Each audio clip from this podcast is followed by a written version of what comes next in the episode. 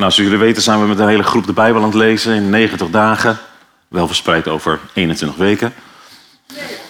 We zijn met elkaar dat avontuur aangegaan om gewoon de Bijbel door te lezen. En het mooie inderdaad, als je dat doet, dan ga je in vogelvlucht ga je de Bijbel door.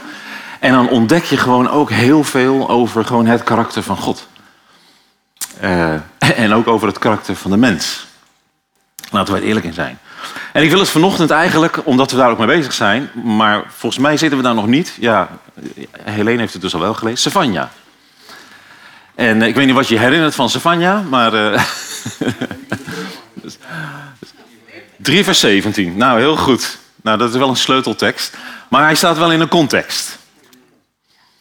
En uh, het is, ik, uh, als ik een plaatje van je mag, Eugenie, dan. Uh, nou, ik weet niet of het goed te zien is. Nou, iedereen die goede ogen heeft, die. Uh, ja, we kunnen er niet inzoomen, dat wordt een beetje lastig. Nou, Mozes, dat kunnen we nog lezen, denk ik. Dat kan ik zelfs lezen. Met mijn bril op. Hier zien we eigenlijk, we hebben recent met elkaar even een tijdlijn doorlopen. Eigenlijk vanaf, vanaf de schepping tot nou ja, uiteindelijk openbaringen. Maar we hebben ons even geconcentreerd op het Oude Testament. En dan zien we vanaf Mozes dat uh, uh, Mozes leidt het volk uiteindelijk uit Egypte. En dan begint er een hele tocht waarin de tabernakel... En dan krijgen we inderdaad de richteren. Van Jozua tot en met Samuel. En Samuel zalft dan de eerste koning. Dat is dan Saul.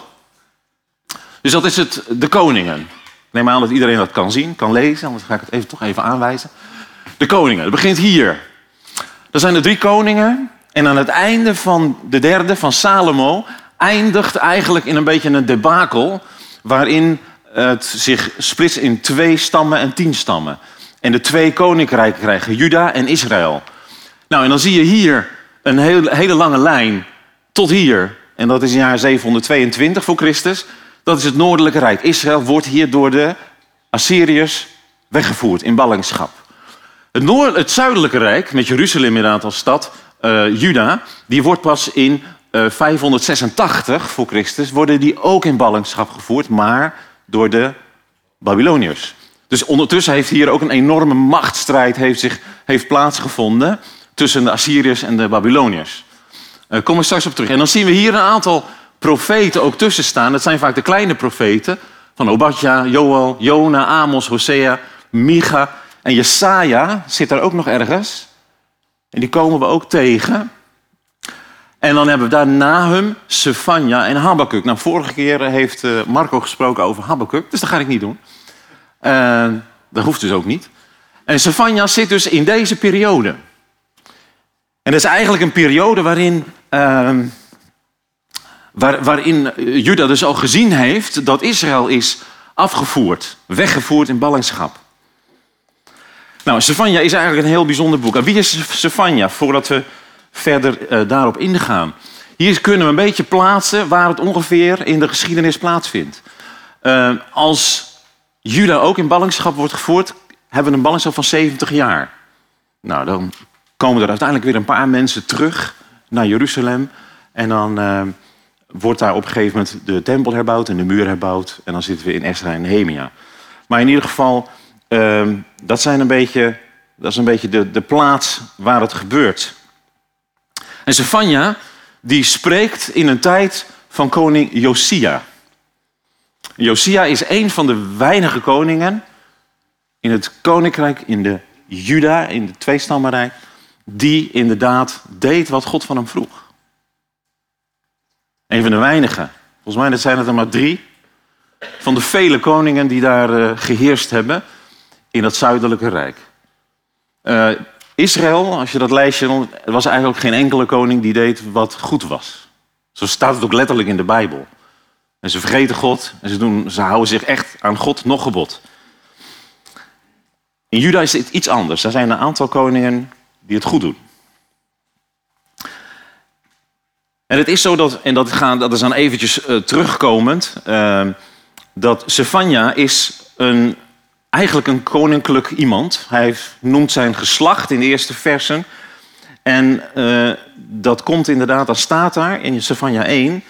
Uh, dit zijn de woorden die de Heer richtte tot Sefania, de zoon van Kusi, de zoon van Gedalia, de zoon van Amaria, de zoon van Hiskia, toen Josia, de zoon van Amon, in Juda regeerde.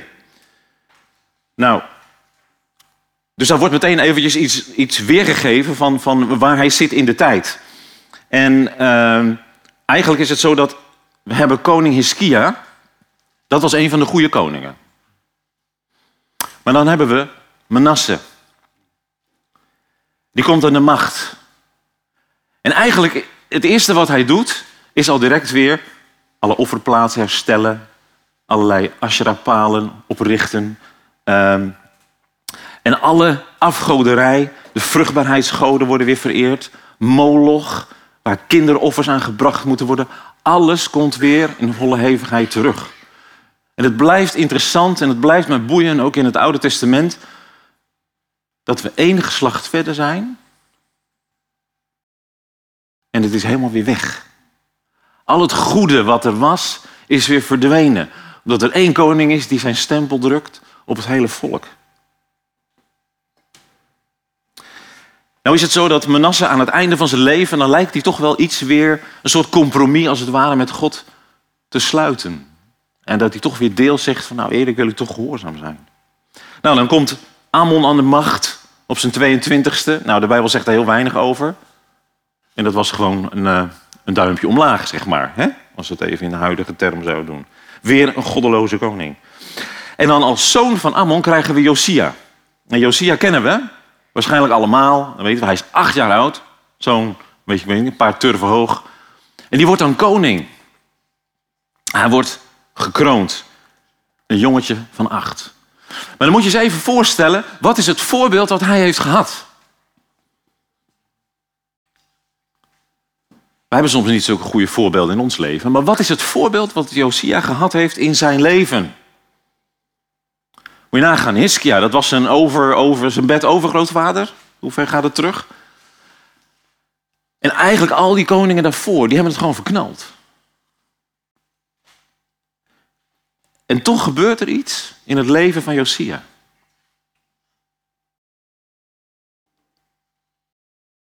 Maar we zaten in Savanja. En daar gaan we naar terug. En Savanja, als je de naam uh, kijkt, het plaatje mag wel weer weg hoor, dat uh, kent iedereen uit zijn hoofd nu. Dus uh, gaan we straks over horen. Ja. Die, dat is eigenlijk een naam. En ik begreep inderdaad, is het Savanja. En het is God beschermt of God verbergt. En dan lijkt het erop alsof God deze man als het ware beschermd heeft of verborgen heeft gehouden om een boodschap te brengen die best heel pittig was. Want eigenlijk gaat dit boek over het oordeel. Eigenlijk zegt ze van ja, God gaat een oordeel voltrekken, niet alleen over Israël, maar over alle volkeren. Ook de volken eromheen. Die ontkwamen niet aan de straf die zij verdiend hebben van een rechtvaardig God. En eigenlijk is het zo dat in het begin van het hoofdstuk, nou het begint ook niet heel fraai. In vers 2 staat er inderdaad alles, alles zal ik van de aardbodem wegvagen, spreekt de Heer. Mens en dier zal ik wegvagen. Nou, dat klinkt een beetje als een soort Noach-tijd. Zo heftig. Alles wat de zondaars ten val heeft gebracht, zal ik wegvagen. En ik zal mijn hand naar Juda en de inwoners van Jeruzalem uitstrekken. En er zijn er eigenlijk een paar punten die hier genoemd worden. En het eerste is inderdaad, dan zal ik de Baals, de afgodendienaars en de priesters vernietigen. Ze dienen afgoden. Ze waren weer vervallen tot het dienen van afgoden. En die waren er nogal wat in die tijd. En alle volkeren rondom uh, Israël. Weet je wel, Israël werd altijd gewaarschuwd. Ga alsjeblieft niet trouwen met die andere volken. Waarom? Ja, omdat ze altijd weer de afgoden nagingen lopen van het andere volk. En die neiging hebben we zelf soms ook wel eens. Er zijn zoveel zaken in ons leven waar we achterna kunnen lopen. We kunnen zo in beslag worden genomen door ons werk, carrière, misschien wel gezin, misschien wel onze kinderen, onze kleinkinderen. Al die leuke dingen. Misschien een hobby waar je heel van helemaal voor gaat. Wat zijn de afgoden in mijn leven? Weet je, een van de dingen die ik, en ik heb dat laatst ook in een meeting gezegd, toen we met elkaar uh, zaten naar aanleiding van het eh, Bijbel in 90 dagen lezen. Ik, vind het heel confronterend om het Oude Testament te lezen. Dan zeg je, hoezo confronterend het Oude? Weet je, omdat ik, ik kwam onder de indruk eigenlijk opnieuw weer van, ook van de heiligheid van God. De heiligheid van God. God laat niet met zich zollen. Ik kan niet de ene dag zeggen van, nou Heer, dank u wel, prijs de Heer, u bent groot. En het volgende moment denken van, ja, en hem eigenlijk vergeten. En eigenlijk gewoon zeggen van, nou nou datgene wat ik doe, wilt u dat zegenen? In plaats van te zeggen, Heer, wat wilt u überhaupt dat ik ga doen? Weet je, daar zit een stap voor. En niet te vervallen in je leven, maar gewoon te leven.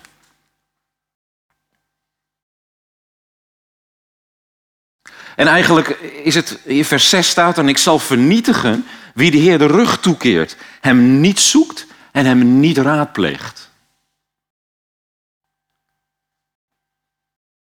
Ook dat, weet je wel, als, als je dat op je laat inwerken. Nee, ik heb God niet de rug toegekeerd hoor, vrees niet. Maar gewoon het punt, zoek ik hem? Raadpleeg ik God? Raadpleeg ik die Abba waar we zo heerlijk voor zingen? En ga ik naar mijn papa toe om te vragen wat hij wil dat ik doe? Welke baan dat ik neem? Met wie ik trouw? Hoe ik omga met de mensen om me heen? Hoe ik in deze wereld sta?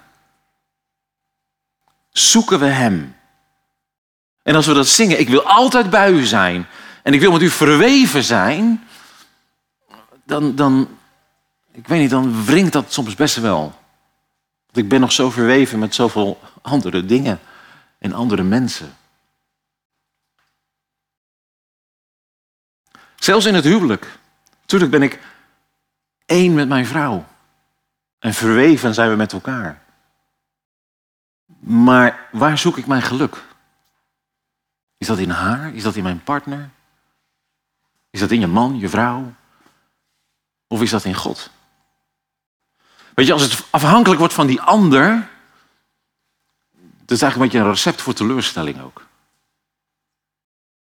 Daar ligt een enorme uitdaging voor allemaal. En wat toch weer het bijzondere is, als, als, als God hier inderdaad zegt, ik ga, ik ga dit gewoon, ik, ik ben er helemaal klaar mee, ik ga hiermee afrekenen. Dan komen we toch weer, en dan zitten we al in hoofdstuk 2, en dan, dan, dan roept Stefania roept je op en die zegt: Kom tot jezelf en kom samen. Dat is ook bijzonder. Kom tot jezelf en kom samen. Jacobus zegt dat ook, hè, dat we elkaar onze zonden moeten beleiden. Ja, alleen, dat is, dat is maar alleen. Weet je wel. Ik, het is makkelijk als ik op mijn kamertje op zolder zit, samen met God te praten. Dan ben ik ook samen, maar dan ben ik alleen met God. Maar ook hier, Stefania nodigt ons weer uit zo van samen. Kom tot jezelf en kom samen, schaamteloos volk, voordat mijn besluit gestalte krijgt. Een dag verwaait als kaf, voordat de brandende toorn van de Heer zich tegen je keert. Wauw. Maar dan staat er, zoek de Heer, allen in het land die nederig zijn en naar zijn wetten leven. Zoek rechtvaardigheid en zoek nederigheid. Misschien blijven jullie dan gespaard op de dag van de toorn van de Heer. Dat was best een, een, een heftige boodschap geweest. Misschien. En ik van Heer, waarom laat u dat zo open? Misschien blijf je dan gespaard. En ik denk inderdaad dat God zoekt ook een volhardend geloof. God wil ook dat we volhouden. En dan denk je misschien dat volk Israël, dat wordt dan gestraft om, uh, om zijn eigen onrecht, om zijn afgoderij, om het vergeten van God. Maar dat is niet waar. Ook Stefania, die zegt hier, en dat staat hier dan in deze MBV heel netjes, profetie over de omringende volkeren. En het is werkelijk waar, dat gaat van noord, oost, zuid en west. Alle kanten gaat het uit. In het westen zitten de Filistijnen. En, en wat ik in de voorbereiding tegenkwam, vond ik wel interessant. En dat is inderdaad gewoon het feit dat bij die Filistijnen denken we altijd van, oh, die komen van ver. Of die zaten er al toen het volk daar kwam. Weet je wat de Bijbel zegt? Het volk kwam van Kreta. En ze worden de Cretensers genoemd. Was ik me nooit zo bewust geweest. En eigenlijk is het zo dat God laat dan het volk Israël over de Jordaan komen. En tegelijkertijd heeft hij de Filistijnen van Kreta laten komen. En dat deed me eigenlijk beseffen dat we soms denken dat tegenstand of weerstand in ons leven eigenlijk alleen maar. Nou, we schrijven dat vaak toe aan de duivel, aan onze tegenstander. Ja, de Filistijnen waren wel de tegenstanders, maar daar zat wel iets achter. En we moeten voorzichtig zijn om te denken dat we altijd met de Satan te maken hebben. God plaatst ons soms in omstandigheden ook om ons te veranderen, om ons hart te raken. Misschien is dat juist wel genade. Twee weken geleden, of drie weken geleden, toen Waldo hier sprak, kwam dat thema naar voren. Dat te midden van die omstandigheden. En in Habakkuk vorige week, hetzelfde verhaal. Te midden van al die omstandigheden, daar is God. Dat is de tijd en de plek om Hem te ontmoeten. Vanuit het oosten, voor jullie die kant uit. Vanuit het oosten hebben we de, Moabieten en de Ammonieten. Vanuit het zuiden hebben we Egypte en de Nubiërs, de Ethiopiërs. En dan vanuit het noorden hebben we de Assyriërs. Dus eigenlijk overal om hun heen spreekt Sefania een oordeel uit. En in vers 10, dat is wel interessant, daar lezen we eigenlijk het volgende. Nee, dan begin ik in, in, eh, in 9. Hij zegt, daarom, zo waar ik leef, spreekt de Heer van de hemelse machten, de God van Israël. Moab zal worden als Sodom en Ammon als Gomorra. Een distelveld, een zoutput, voor altijd een woestenij. Zij zullen worden geplunderd door wat er nog over is van mijn volk. Hun bezit valt toe aan wat er van mijn natie nog rest. En dan vers 10 staat er, dat is het loon. Ja, waarvoor? Waarvoor worden zij gestraft? Dat is het loon voor de hoogmoed waarmee ze het volk van de Heer van de hemelse machten hebben gehoond en bedreigd. Ik zat gisteren een stukje te kijken over de Mossad. ik heb nog een boek op mijn nachtkastje liggen wat over de Mossad gaat. En het blijft wonderlijk ja, wat er allemaal gebeurt. Ook hele clandestine dingen hoor, dat zeg ik er direct bij. Laten we heel eerlijk zijn. Maar toen wij recent in Israël waren, dan sta je ook op de Golan. En daar is eigenlijk met een paar honderd tanks, is een leger van een aantal duizenden tanks gewoon verslagen. Dat je denkt, dit is onmogelijk. Dat mensen ook zeggen, het is eigenlijk menselijkerwijs, is het ook onmogelijk. En, en hier zie je dan ook dat de volken om Israël heen gestraft worden vanwege hun hoogmoed, waarmee ze het volk van de Heer van de hemelse machten hebben gehoond en bedreigd. we hadden het er net even voor de dienst over. Over Israël. Hoe kijken we daar tegenaan? Als ik het nieuws vaak hoor, dan is het heel erg pro-Palestijns. En niet dat we alles van Israël goed moeten praten, dat is de andere kant. Maar er gebeurt zoveel. Zoveel wat we ook niet doorzien. Maar God heeft nog steeds een plan met dit volk. En God had een plan toen en ik geloof dat heeft hij nog steeds. En het wonderlijk als je daar rondloopt ook. En als je met mensen in gesprek raakt, dan merk je ook dat je dezelfde roots hebt. En wat een zegen om geënt te mogen zijn op dat volk. En ik zag het kaartje, ik weet niet of jullie het gezien hebben deze week, viel het kaartje van Open Doors, viel op de mat van de uh, ranglijst van christenvervolging. En dan kijk je zo'n kaartje en dan zie je de wereld. En nou, helaas staat uh, Noord-Korea weer op één. Maar dan zie je zo'n kaartje en dan is alles om Israël heen is helemaal rood. Dan denk ik, jongens, hoe is het mogelijk? Hoe is het mogelijk? Weet je, daar, daar, moet iets aan de hand zijn. Dat moet je, ook als je God niet kent, dan moet je toch vraagtekens bij kunnen zetten. En denken van, wat, wat is daar aan de hand?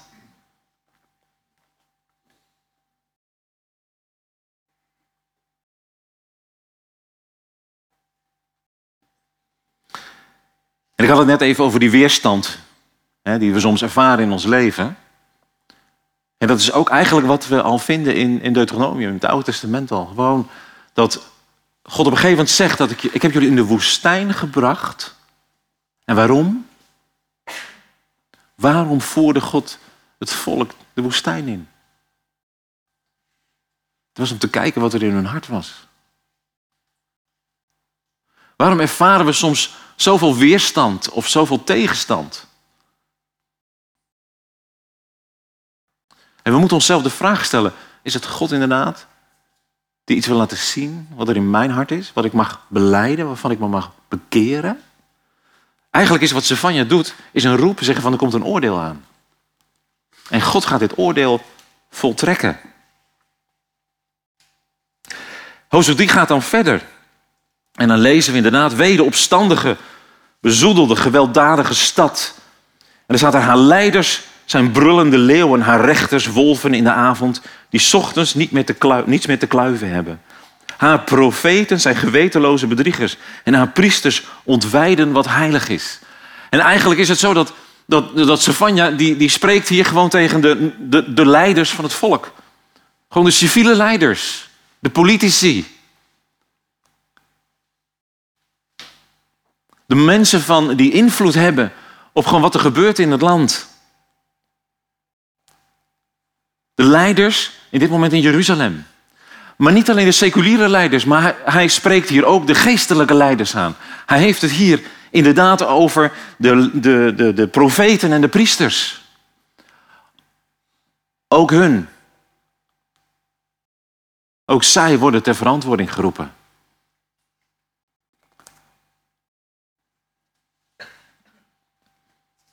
Gezellig hè, op zo'n zondagochtend. Komt oordeel aan. De dag van de Heer die komt. En dan gaan we verder.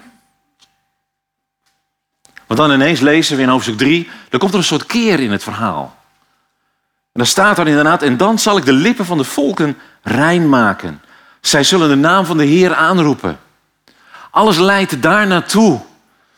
Dat ze God zullen aanroepen. En uiteindelijk wordt dat volk dus wel weggevoerd. Want ik zal een arm en zwak volk binnen je muren achterlaten dat in de naam van de Heer een toevlucht vindt. Er is altijd weer een klein stronkje als het ware wat overblijft. En wat God zoekt, wat trouw is aan Hem. En, en, en Savanja zegt, ze zullen weiden en rustig liggen en niemand die ze stoort.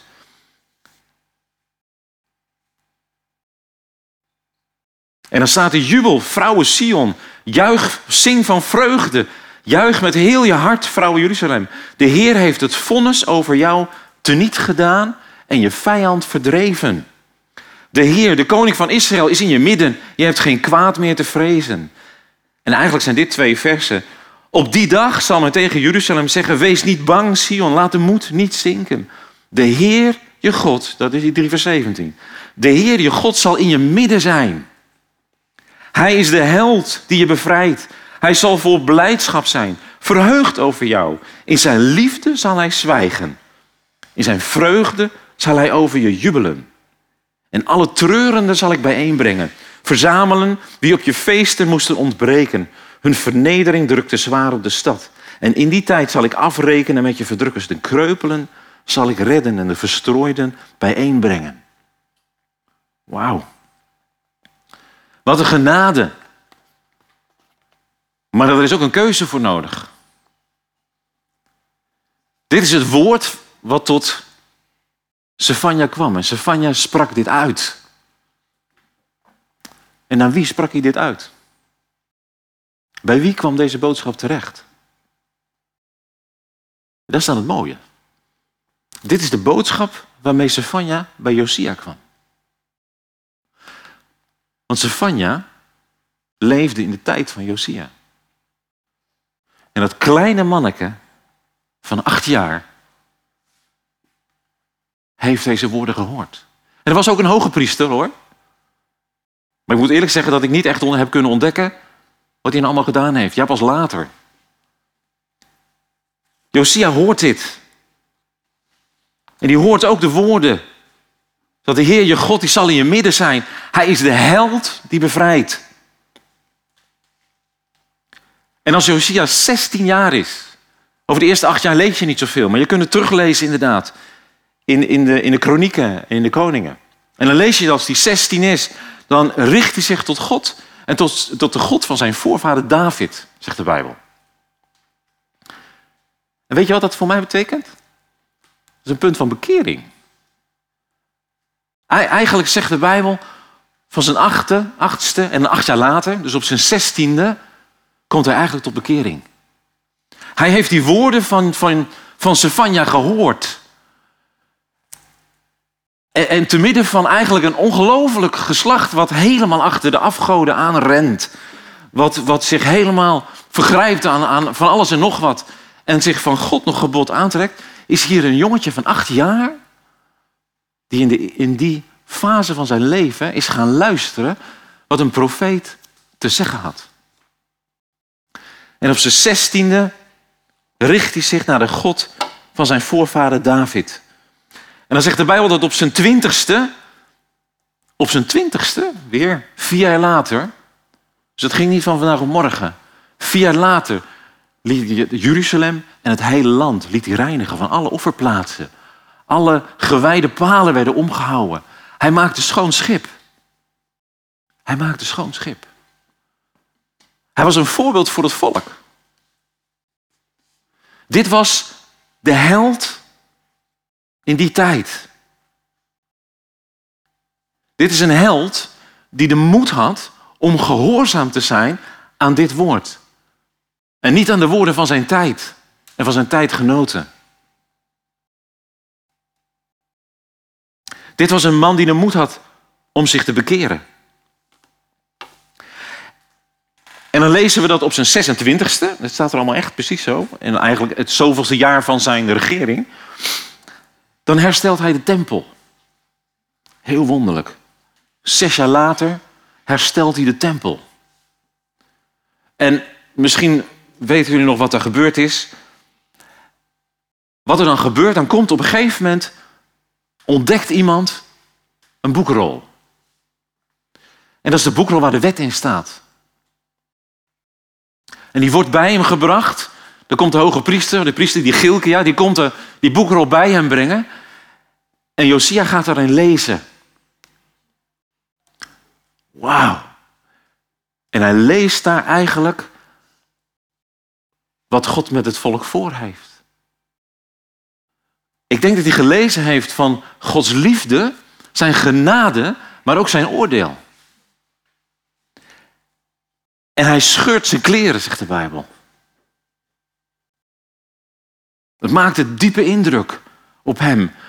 En ook dat, ondanks het feit dat toen hij 16 was en tot bekering is gekomen, gebeurde daar iets opnieuw. En maakte die dat het volk zich verootmoedigde voor God.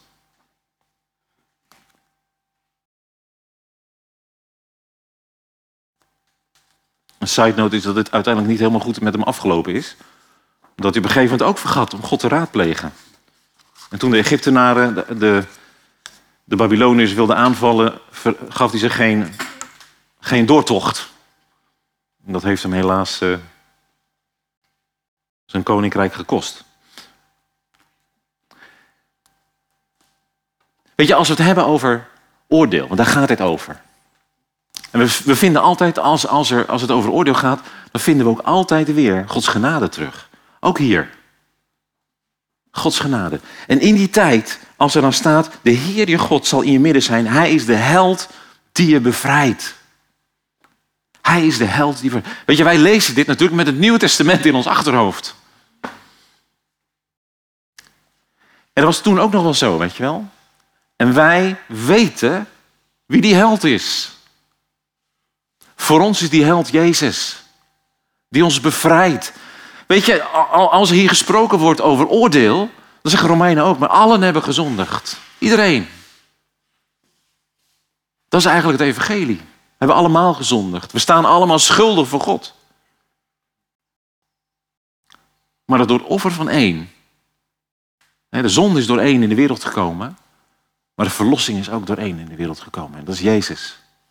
En dat is die held die ons verlost.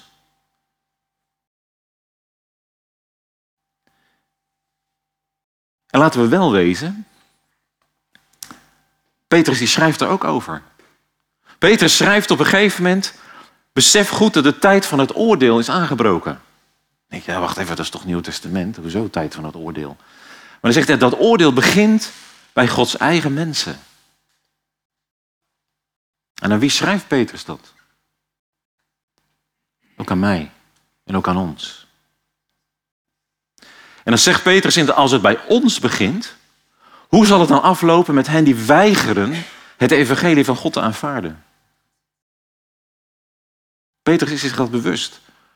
Als mensen zich niet bekeren, dan loopt het gewoon slecht met ze af. En dat is dan nog heel zacht uitgedrukt. En dat is het hart wat Petrus hier ook laat zien. En uiteindelijk als we hier lezen, hij is de held die je bevrijdt, dan, dan, dan wat het mij doet inderdaad in deze tijd in het lezen van het Oude Testament, is dat het zegt, ik wil die bevrijding. Zeker, ik ben bevrijd. Ik heb me bekeerd. En ik ben vergeven.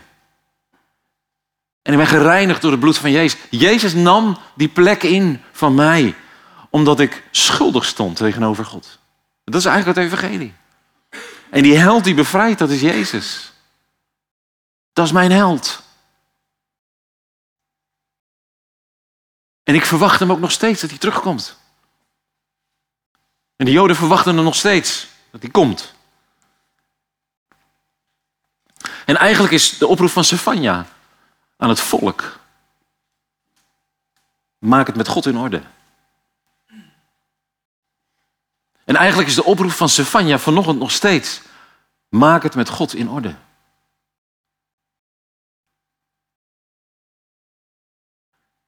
Toen ik het Oude Testament weer aan het lezen ben, zo met elkaar ook, dan had ik al gezegd, die heiligheid van God.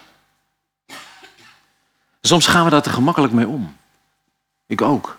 De keuzes die ik soms maak. Zeg ik wel eens vaker, het is soms makkelijker om even een Netflix-film te kijken dan even met die Bijbel te gaan zitten. Ja, want je wil niet super religieus zijn. En, uh, er zijn allerlei redenen soms voor waarom we eigenlijk niet wandelen in datgene wat God voor ons heeft. Maar laat wel iets zien van ons hart. En de prioriteit in ons leven.